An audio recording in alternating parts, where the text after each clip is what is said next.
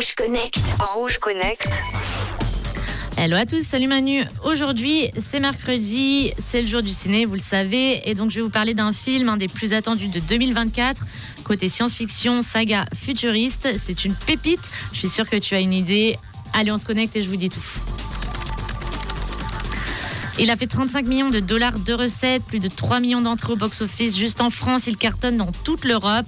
Je parle bien entendu de la saga euh, Dune, évidemment, un film de science-fiction américano-canadien, coécrit et réalisé par Denis Villeneuve, sorti en 2021.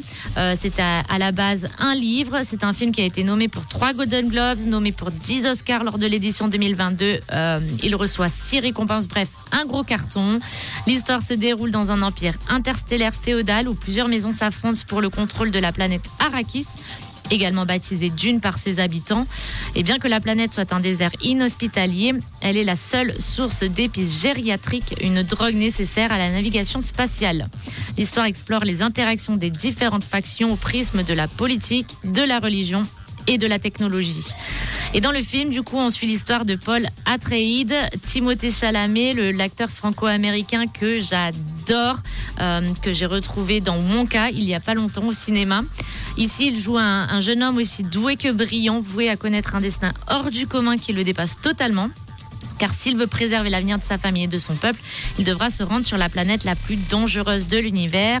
J'ai donc dit Arrakis ou Dune, poursuivi évidemment par des forces maléfiques qui se disputent le contrôle de cette planète.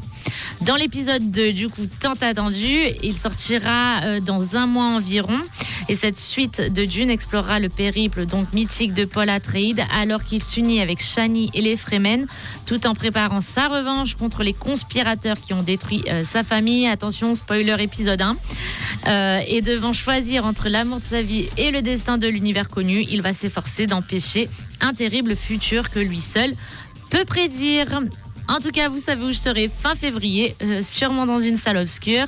Et je vous dis à demain pour un nouveau Rouge Connect. Merci beaucoup Manon. Retour de Rouge Connect effectivement demain dans quelques instants. C'est les premières propositions que l'on attend pour la question du jour.